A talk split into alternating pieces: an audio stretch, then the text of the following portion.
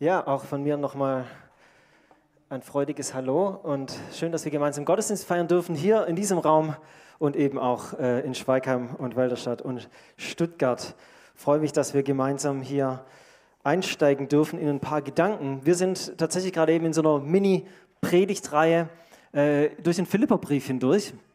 Einfach deswegen, weil wir in der Bibellese, die ihr ja alle täglich tut und macht, ähm, gerade das Philipperbuch auch durchgenommen hatten und haben gedacht, lass uns da nochmal ein paar Gedanken rausnehmen. Und wir hatten äh, schon ähm, Moses, der den ersten Teil gemacht hat, und Rebecca letzte Woche den zweiten Teil. Und heute kommt dann der Abschluss mit mir. Und ich versuche, den beiden ersten Predigten auch irgendwie gerecht zu werden. Ich will dazu lesen einen äh, kurzen Abschnitt aus dem Philipperbrief, und zwar Philipper 4. Das heißt, wenn ihr die Bibel dabei habt, dann dürft ihr die gerne aufschlagen ähm, und das auch offen lassen. Ich will die Verse nicht einzeln auslegen, aber da steht so ein bisschen was von dem drin, was sich durch den ganzen Philipperbrief eigentlich hindurch zieht. Und deswegen soll dieser Text stellvertretend auch dafür stehen. Philipper 4, Abvers 4. Freut euch, was auch immer geschieht. Freut euch darüber, dass ihr mit dem Herrn verbunden seid. Und noch einmal sage ich, freut euch. Seid freundlich im Umgang mit allen Menschen. Ihr wisst ja, dass das Kommen des Herrn nahe bevorsteht. Macht euch um nichts Sorgen. Wendet euch vielmehr in jeder Lage mit Bitten und Flehen und voll Dankbarkeit an Gott und bringt eure Anliegen vor ihn. Dann wird der Frieden Gottes, der weit über alles Verstehen hinausreicht, über eure Gedanken wachsen, wachen und euch in eurem Innersten bewahren. Euch, die ihr mit Jesus Christus verbunden seid. Bevor ich da jetzt reinstarte, ähm, noch eine kleine Aufgabe an dich. Du drehst dich jetzt zu deinem Nachbarn und deiner Nachbarin und sagst dieser Person zwei Dinge, über die du dich heute Morgen freust. Auf die Plätze, fertig, los. So, da ist ganz schön viel Freude im Raum. Auf jeden Fall viel zu erzählen. Das freut mich. Richtig cool. Jetzt ist gut mit der Freude, jetzt wird ernst. Das Schöne an der Freude ist, ist, dass man, ähm, also dass es einfach ein freudiges Thema ist, darüber zu reden, sich darüber zu unterhalten. Die Dinge, die uns freuen, die machen uns natürlich erleichtert. Und wenn ich da in diesen Philipperbrief reinschaue, er wird tatsächlich auch der Brief der, Freude, der Brief der Freude genannt. So, da ist so viel Freude drin, da sind so viele tolle Sachen drin. Und wenn man da auf, mit dem ersten Blick drauf schaut, dann sagt, das ist so nett. Und heute gibt es eine richtig schöne, seichte Predigt, wo es eben um die Freude geht. Ist mir richtig entspannt, kann ich mich zurücklehnen und mich einfach an dem freuen, dass die Sonne nicht so heftig auf meinen Rücken brennt, weil ich auf dieser Seite sitze. So, die Sonne ist sehr wichtig, auf jeden Fall, Andrea. Wenn man dann aber eine Schippe tiefer geht in diesen Philipperbrief hinein, dann merkt man, oha, also so ganz easy ist es mit der Freude dann auch nicht, weil, also wir sollen uns immer ganz dolle freuen, auf jeden Fall. Äh, und, und, aber irgendwie merke ich, dass also ein bisschen stressig wird es dann schon auch. Weil ich soll mich immer freuen, zu jeder Zeit. Ähm, also muss ich mir immer ganz viel Mühe geben, dass ich mich auch immer freue, okay doch nicht so ganz einfach. Und wenn man dann nochmal eine Schippe tiefer geht und in das einsteigt, was Paulus da im Philipperbrief eigentlich schreibt, dann muss ich euch sagen, das fordert mich einfach radikal heraus. Aber radikal. Letztlich überfordert es mich sogar und befremdet mich, was Paulus hier schreibt. Ich bin sogar zu einem Punkt gekommen und habe gefragt, Paulus, hast du eigentlich noch alle? So, hast du sie noch alle? Ähm, da sind so Sätze drin wie, selbst wenn ich sterbe, freue ich mich. Er scheint sich geradezu darauf zu freuen, dass er irgendwie sterben darf. Und es zieht sich komplett durch, durch diesen ganzen Brief. Also wir hatten ja ähm, Moses, erste Predigt vor drei Wochen hier. Und äh, der hat dann diesen Philipper-Hymnus, so heißt es, genommen, wo es darum geht, dass Christus alle seine Rechte aufgegeben hat. Und, und, und, er, hat, und er hat gesagt, okay, ich, ich bleibe nicht irgendwie im Himmel, sondern ich mache mich klein, ich werde ein Mensch und gehe bis zum Tod am Kreuz. Und ich gebe mich komplett hin für den anderen. Und sagt Paulus, genauso wie Christus, so soll auch ihr sein. Das heißt, du sollst dich komplett aufgeben, du sollst dich komplett hingeben für andere. Ja, viel Freude im Raum, ja, ich schwör's, genau. Dann hatten wir Rebekka, und die hat äh, über diesen Vers gepredigt, dass Gott nicht nur die Gnade zum Glauben gibt, sondern auch die Gnade zum Leiden. Schön. Gottes Gnade, dass du leiden darfst. Wie viel Freude kommt da bei dir auf? Bei mir nicht unbedingt so ganz viel.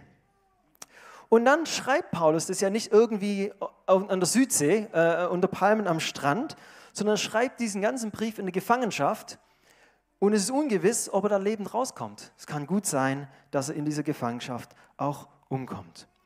Und dann schreibt er, freut euch, was auch immer geschieht.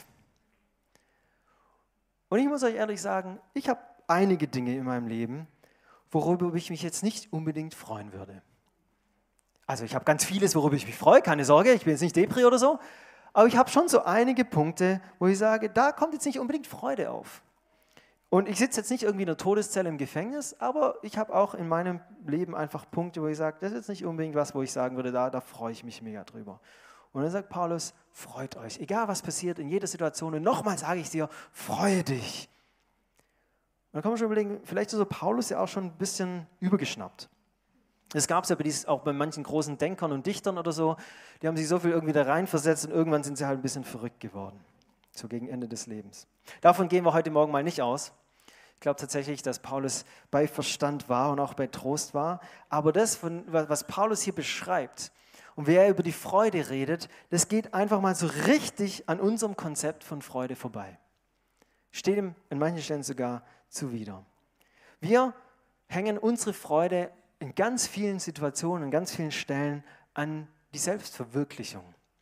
In dem Grade, wie ich mich selber verwirklichen kann, in dem Grade habe ich auch Freude. Kann ich alles das tun und kann ich alles das sein, was ich mir vorstelle und was ich gerne hätte, dann freue ich mich. Kann ich mir alles leisten, was ich mir gerne leisten will, was ich gerne kaufen will, dann freue ich mich. Läuft alles so, wie ich mir das vorstelle, wie ich das wünsche, sodass mein Leben angenehm und gut ist, dann freue ich mich. Und dann will ich nichts hören von, alle meine Rechte aufgeben und mich komplett hingeben, irgendwie, dass es den anderen alles gut geht. Nein, ich stehe ein für mein Recht. Ich kämpfe um mein Recht und dann freue ich mich, wenn ich das bekomme. Ich habe doch ein Recht, auch irgendwie glücklich zu sein. Und dann will ich nicht irgendwie beschwert werden mit Arbeiten und Leiden und Gnade zum Leiden. Bleib mir weg mit dem Zeugs. Ich bete, dass die Leiden weggehen. Ich freue mich, wenn die weg sind und ich einfach ohne Leiden durchs Leben gehen kann. Ich freue mich, wenn ich Freiheit habe und nicht unter Zwang stehe, irgendwie im Gefängnis, in der Todeszelle wartend, ob ich da lebend rauskomme oder nicht. Wenn ich frei bin, dann freue ich mich. Wenn ich finanziell unabhängig bin, wenn ich flexible Arbeitszeiten und eine 36-Stunden-Woche habe, wenn ich eine gute Work-Life-Balance habe, wenn ich sportlich irgendwie einigermaßen gesund bin, wenn ich nicht zu dick bin, nicht zu dünn bin, wenn die letzten Pickel ausgedrückt sind, wenn ich mit guten Freunden, einem tollen Ehepartner und 2,3 Kinder irgendwie alt werden darf, wenn ich im Leben Großes erreicht habe, wenn ich vielleicht wichtig war im Leben, wenn ich auf der Gewinnerseite eben war, mit dem Pokal im Regal, ja, dann freue ich mich. Dann freue ich mich. Dann kann ich mich freuen, wenn ich mich selbst, so weit wie es geht, eben verwirklicht habe. YOLO, FOMO und andere Hashtags begleiten uns auf diesem Weg auf der Suche nach Freude. Und die Gesundheit. Und die Gesundheit, so ist es, Andrea. Und jetzt kommt der Paulus und er bringt so ein komplett anderes Konzept für Freude. Und er scheint es tatsächlich ernst zu meinen. Der schreibt das nicht einfach nur so rein, um irgendwie so Aufmerksamkeit zu erhaschen. Hey, ihr lieben Philippa, guck mal hier, sterbt mal ein bisschen, dann freut ihr euch. Nein, er meint es tatsächlich. Und es geht uns, es geht mir auf jeden Fall total zuwider. Solche Sätze wie, und selbst wenn ich zum Tod verurteilt werde und sterben muss, werde ich mich freuen.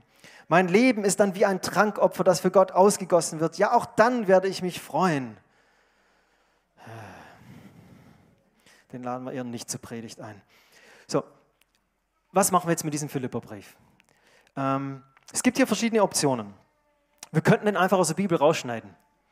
Das wäre eine Option. Wir können einfach den ignorieren und nicht so viel darüber sprechen. Und in der Bibellese einfach überspringen. Das wäre Option 1. Die zweite Option wäre, dass wir den Philipperbrief jetzt nicht aus der Bibel rausschneiden. Wir sind ja irgendwie ganz bibeltreu und wollen da nicht irgendwie ran an den Text. Das ist auch völlig in Ordnung. Aber wir gehen eben nur irgendwie so eine Schippe tief. Und dann lesen wir diese Verse über die Freude und, und, und dann strengen wir uns halt alle noch ein bisschen mehr an, dass wir uns ein bisschen mehr freuen, dass wir dem irgendwie gerecht werden. So, und auch wenn es irgendwie keinen Sinn ergibt, weil uns alle unser Leben auch irgendwie Dinge haben, die, die, die, die nicht unbedingt freudenswert sind, wollen wir es trotzdem versuchen. Wir strengen uns also alle ganz heftig an und geben uns ganz viel Mühe, dass wir immer schön freudig sind und dass wir immer schön lächeln und dass alles immer passt. Ist zwar ein Riesenstress, aber dann werden wir dem Brief wenigstens so ein bisschen gerecht. Und die andere Option wäre tatsächlich zu versuchen, dieses Paradox zu verstehen und irgendwie nachzuempfinden und, und, und nachzudenken und auch nachzuerleben, was Paulus hier letztendlich wirklich meint. Es scheint ein Geheimnis darin zu liegen, sich Christus völlig hinzugeben. Es scheint ein Geheimnis darin zu liegen, sich Christus völlig hinzugeben, bedingungslos hinzugeben. Es gibt so eine Ekstase, da habe ich äh, vor einer Weile drüber gepredigt hier, die tatsächlich wissenschaftlich nachgewiesen ist. Dass, dass wir Menschen ein, ein, ein, ein Gefühl der Ekstase, also ein Gefühl der, der überschwänglichen, überbordenden Freude erleben, wenn wir praktisch völlig entblößt, nackig, ähm, vor einer Person sind und dann mit allen unseren Schattenseiten, mit allem nichts Verborgenes mehr, komplett offen vor diese Person sind und diese Person sagt, ich nehme dich an und ich habe dich lieb. Das ist wissenschaftlich nachgewiesen, das, das brauchen wir Menschen. Und ich weiß nicht, ob du an dein Bekehrungserlebnis zurückdenken kannst, aber einige von uns, das weiß ich, haben genau das bei ihrer Bekehrung erlebt. Dass sie mit ihren ganzen Schattenseiten, mit allem, was sie ausmacht, da wird nichts mehr verborgen, da ist nichts mehr unter dem Teppich, sondern einfach alles offen vor Jesus da. Und er sagt, ich habe dich lieb und ich nehme dich an.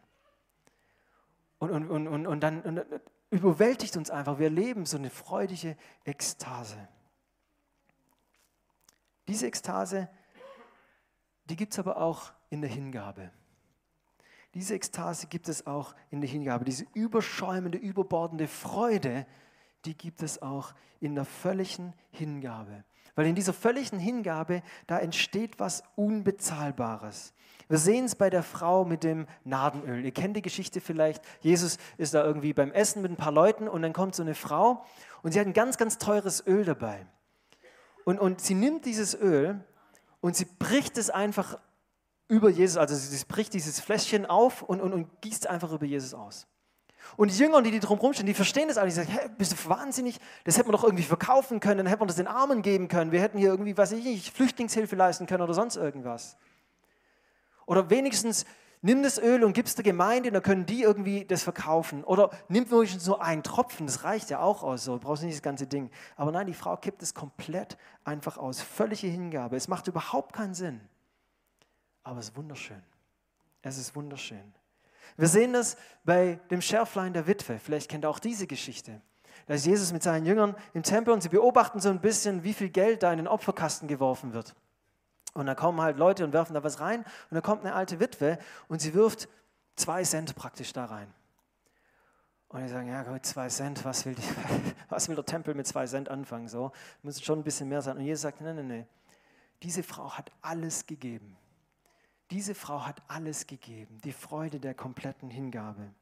Wir sehen es bei Stephanus, dem ersten Märtyrer, der gesteinigt wird für seinen Glauben und der fast noch in Freude stirbt, in diesem Moment der kompletten Hingabe für Christus.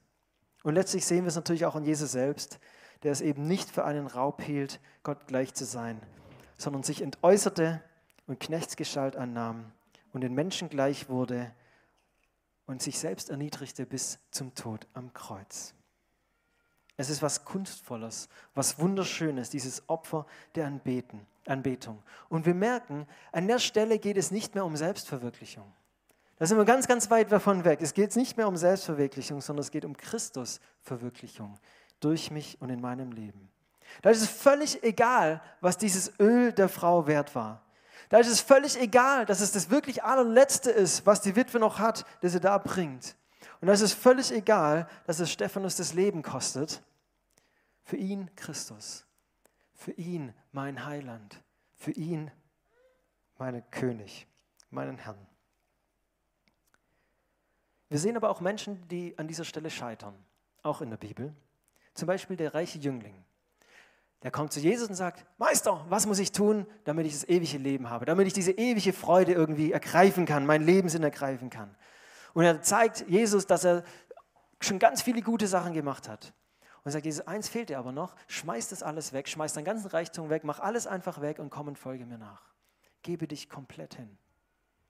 Und er scheitert daran, er geht weg, er kann es nicht, er will es nicht, er will es nicht aufgeben. Wir sehen das auch an anderen Stellen. Ananias und Sapphira, die zwei kennt ihr vielleicht nicht so gut, ähm, versuchen auch so ein bisschen zu verschweigen, weil da geht es darum, dass Leute in der Gemeinde sterben, weil sie nicht genügend Geld gegeben haben. Also ist ein bisschen crazy so. Aber letztendlich ging es darum, dass in der frühen Gemeinde die Leute ihre Äcker verkauft haben und dieses Geld in die Gemeinde gegeben haben, um es zu verteilen, den Armen und so weiter zu geben und, und das zu machen. Und die beiden haben es auch gemacht, haben aber ein Stück zurückbehalten. So, so ein bisschen Sicherheit zurückbehalten, so ein bisschen von dem. Und das war gar nicht das Problem, aber sie haben eben darüber gelogen. Und bei denen ging es auch nicht so gut aus. Sie sind letztendlich weiter in der Selbstverwirklichung stecken geblieben letztendlich in dem stecken geblieben, dass sie weiter aus der eigenen Kraft leben wollen und Lebensfreude suchen. So, was heißt es für uns heute Morgen? Sollen wir jetzt also alle ganz, ganz, ganz viel leiden? Am besten, also wir sind ja auch hier, haben Leute, Pastoren und so weiter da, am besten so, dass unsere Pastoren, unsere Mitarbeiter immer noch mehr fordern und mehr einsetzen und für Jesus noch weiter alles tun, dass sie im ganzen Kollektiv irgendwie alle nicht mehr können, wir alle im Burnout landen, unsere Ehen kaputt gehen und wir aus der Mitarbeit und eventuell sogar aus der Gemeinde ausscheiden.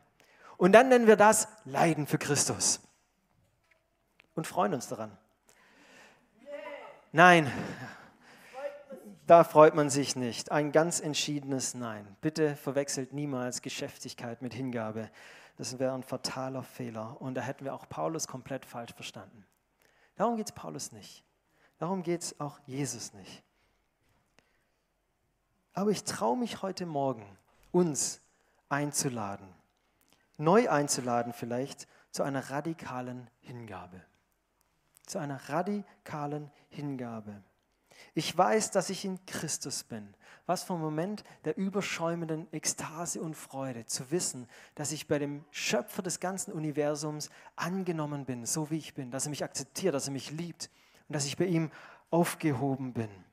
Zu wissen, dass die Last meiner Verfehlungen nicht ausschlaggebend sind für meine Zukunft, dass ich errettet bin und dass ich mit Gott verbunden bin. Was für ein Privileg. Ich freue mich so sehr daran. Und jetzt will ich mich aber auch ganz bewusst abkehren, ja vielleicht bekehren von der Selbstverwirklichung und will den Sinn meines Lebens und damit die Freude meines Lebens nicht mehr darin suchen, dass ich mich eben selber verwirkliche.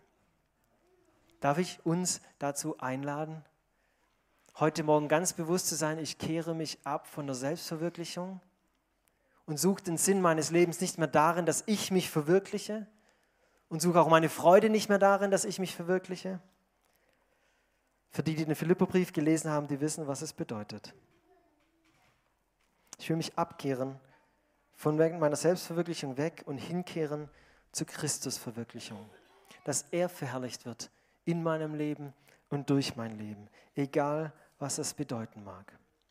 Und ihr Lieben, das ist keine Selbstaufgabe. Ich will mich da nicht, Paulus hat sich nicht selber aufgegeben. Er ist nicht lebensmüde. Es geht ihm nicht darum zu sagen, oh, ich habe eine Leidensehnsucht, bitte gib mir noch mehr Leiden, ich will am besten noch viel, viel mehr leiden. Darum geht es überhaupt nicht. Sondern letztlich ist die Christusverwirklichung in meinem Leben, dass Jesus groß gemacht wird in meinem Leben, dass ich mich ihm hingebe und er sich in mir verwirklicht und verherrlicht und entfaltet. Letztlich ist das die einzige und wahre Verwirklichung meines Daseins. Und in dieser Hingabe entdecke ich plötzlich eine Freude eine tiefe Ruhe, einen übernatürlichen Frieden, der weder durch Hohes noch Tiefes, noch durch Leid, durch Tod, durch sonst irgendwas getrübt werden könnte. Warum? Weil wir genau für diese Hingabe geschaffen wurden. Wir wurden dafür geschaffen, dass wir vor unserem Schöpfer stehen, komplett offen, komplett ohne irgendwas zu verbergen und dieser Schöpfer uns in die Augen schaut und sagt, ich nehme dich an, ich habe dich lieb. Das löst was in uns aus, was, was, was sonst gar nicht möglich ist. Und wir wurden auch dafür geschaffen, dass wir unser Leben hingeben an diesen Schöpfer und sagen, verwirkliche du dich in meinem Leben. Das ist der Sinn unseres Lebens. Und den zu finden, schafft überschwängliche Freude. So ein Fun Side Fact, also so eine Nebenbemerkung. Die Sache ist ja die, wenn ich eh schon alles aufgegeben habe, wenn, wenn ich eh schon alles an Jesus abgegeben habe, wenn ich eh schon alles, was ich bin, meine Zukunft, meine Kraft, meine Finanzen, meine Zeit und so weiter, wenn ich das alles eh schon Jesus gegeben habe, ja, was kann mir denn da noch genommen werden? Mein Vater hat immer gesagt, lange mal nackte Mauer in der Tasche.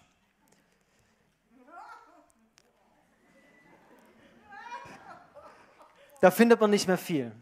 Wenn man nichts mehr hat, dann kann einem auch nichts mehr genommen werden. Wer schon alles gegeben hat, dem kann eben nichts mehr genommen werden. Der kann nur noch dazu gewinnen.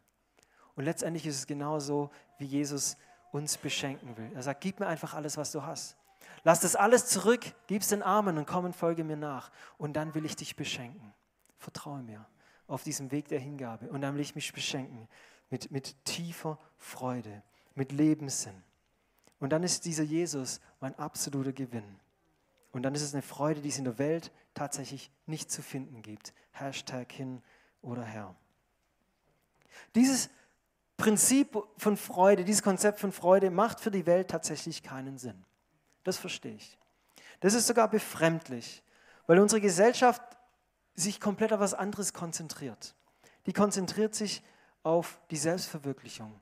Mach die Dinge, die du für richtig hältst. Bleib an dem hängen, dass, dass, dass du dich verwirklichen kannst, dass du dich entfalten kannst. Kämpfe dafür. Wenn sein muss, setz dich irgendwie durch gegen deine Vorgesetzten, gegen die anderen Leute und schau, dass du dein Leben so gestaltest, dass es Freude bringt. Ja, es ist unserer Gesellschaft komplett zuwider, so über die Freude nachzudenken, wie Paulus das tut. Aber es ist wunderschön. Es ist kunstvoll. Und es bringt letztlich genau das, wonach wir uns alle sehnen. Erfüllende und überschäumende Freude. Den Sinn unseres Lebens in der Hingabe an Christus zu finden und diese erfüllende Freude zu erleben. Dazu lade ich uns heute Morgen ein. Ganz neu. Paulus schreibt, freut euch. Was auch immer geschieht, freut euch darüber, dass ihr mit dem Herrn verbunden seid. Und nochmal sage ich euch, freut euch. Das ist keine Aufforderung, sich noch ein bisschen mehr zu freuen, sondern es ist letztendlich eine Einladung, sich hinzugeben und von der Freude Jesu erfüllt zu werden. Ich will gerne beten. Das Lobpreisteam darf nach vorne kommen. Ich will gerne für uns beten. Auch wenn ihr in Schweigheim, in Walderstadt und so weiter dabei seid, will ich auch gerne für euch beten. Und wenn es dir heute Morgen ein Anliegen ist und sagst, Sam, genau diese Freude, von der Paulus hier spricht und die du versucht hast, nochmal irgendwie, irgendwie hier zu erklären, genau nach dieser Freude, nach diesem Lebenssinn sehne ich mich. Oh, dann will ich heute Morgen für dich beten. Egal, ob du heute zum ersten Mal im Gottesdienst bist oder ob du schon hundertmal hier warst, Egal, ob du Jesus noch gar nicht kennst oder nicht, ich lade dich ein, zu sagen, Jesus, mein Leben gehört dir und ich will dir nachfolgen. Lasst uns beten. Jesus, du bist unser Herr, du bist unser Heiland, du bist unser König und dir gebührt alle Ehre, weil du würdig bist. Du bist der, der hier auf diese Erde kam, der es nicht für einen Raub hielt, Gott gleich zu sein, sondern der sich, der sich klein gemacht hat wie ein Mensch und sogar noch weiter gegangen ist bis zum Tod am Kreuz für uns. Du hast dich komplett hingegeben, damit wir Leben haben. Was für eine Ehre, was für ein Privileg. Und Jesus, du siehst, wie wir uns sehnen nach Erfüllung, nach Freude, nach Lebenssinn. Und wie wir doch auch immer wieder merken, das, was wir hier irgendwie vorfinden, es reicht nicht aus. Und es ist so ein Stress, das irgendwie alles zu erreichen, dafür zu kämpfen. Und Jesus, vielleicht ist heute Morgen auch der Zeitpunkt, wo wir sagen, wir, wir, wir geben auf. Nicht uns selbst, aber wir geben auf mit dieser Selbstverwirklichung und kehren uns vielleicht sogar davon ab. Und sagen, Jesus, ich lege dir alles hin. So wie die Frau mit ihrem Öl. Ich schütte einfach alles, was ich habe, über dir aus. So wie die Witwe, die einfach alles, was sie hatte, noch reingeworfen hat. Ja, vielleicht sogar wie Stephanus, der selbst im Angesicht des Todes gesagt hat, ich will dir einfach alles geben, Herr Jesus. Und ich will dich bitten, dass wir dann darin genau unseren Lebenssinn erfassen, ergreifen, erkennen. Und dass wir dann spüren, dass darin eine unglaubliche Erfüllung, eine unglaubliche Freude, ja fast eine Ekstase liegt. Jesus, bewahre uns davor, dass wir den Lügen dieser Welt nachgehen, die sagt, streng dich nur noch ein bisschen mehr an, dann wirst du sicherlich irgendwo Freude finden. Und dass wir es einfach abgeben und sagen, Jesus, nein, ich gebe mich einfach dir hin. Du bist mein Ein und alles, weil du würdig bist. Mein Leben gehört dir. Vom Aufstehen morgens bis zum Bett gehen, meine Zeit gehört dir. Und ich will dich anbeten, weil du eben würdig bist und weil ich in dir Erfüllung finde. Danke, Jesus. Amen.